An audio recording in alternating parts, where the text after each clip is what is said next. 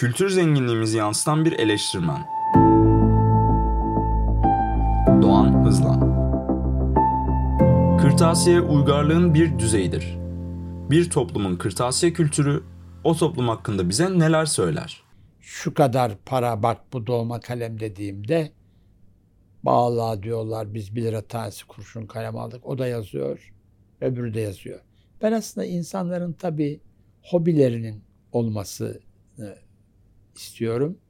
Yani birçok emekli arkadaşımız vardı, emekliye ayrıldı böyle. Ya ne yapayım, canım da sıkılıyor derler. Bu da bir şey tabii, işte benim C D koleksiyonum, long play ve kalem, nota koleksiyonu, şunlar var.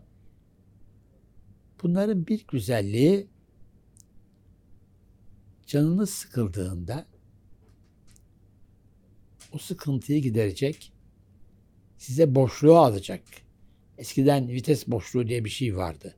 Şimdi sistem olmadığı için böyle bir şey yok.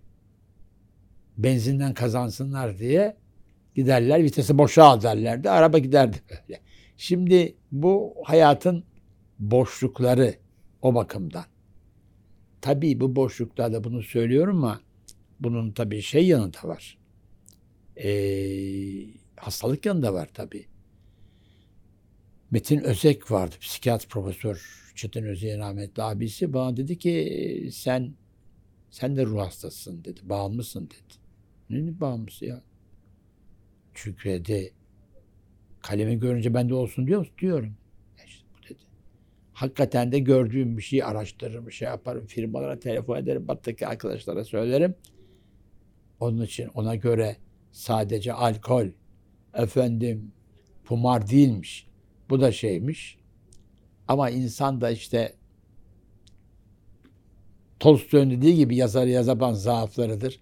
Onu da aldığınızda yazarken, onları temizlerken bir başka lezzet alıyorsunuz. Biraz tabii bu lezzetler, beni eleştiren arkadaşlarım, biraz bunlar burjuvalara, aristokratlara aittir diyorlar, suçlarlar beni. Ama İstanbullu aile olarak şundan başladım. Ortaokulda teyzem bana bir pelikan aldı. Çok pahalı bir kalem. Herkes gördü. Aa ne güzel, aynı filan diye. Size bir ayrıcalık kazandırıyor. Bir çocuğa. Psikolojik bir şey bu. Siz de diyorsunuz ki bu güzel bir şey ya. Ve ondan sonra devam etti. Yani mutlaka ki doktorların söylediği küçükle yedi yaş arasındaki her şey etkiler çocuğu dedi. Ben de böyle bir şey etkilemiştir. Notaları alırım. Okurum. Okuduğum şeylerden aslında hep söyledim. Hoş bir şey vardır. Andre Gide'nin günlüğünü okuyorum. Andre Gide diyor ki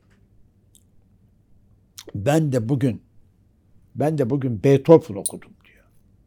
Allah Allah. Çalınır. Nasıl okunur? Sonra aşağıdan Sirkeci'den gazeteye doğru çıkıyorum. O zaman Milli Eğitim Bakanlığı vardı. Fasikül halinde besteler yayınlardı. Orada bir şey aldım. İlya diye meşhur bestenin Sazgâr Peşrevi. Aldım, durdum, şöyle bir açtım. Notasına baktım. Sanki biri onu çalıyordu benim beynimde. Sanki icra ediyordu. O zaman anladım. Andre Gide'nin jurnal literelerinde edebi jurnalına ne olduğunu. O bakımdan. Hala bunu sürdürüyorum tabii.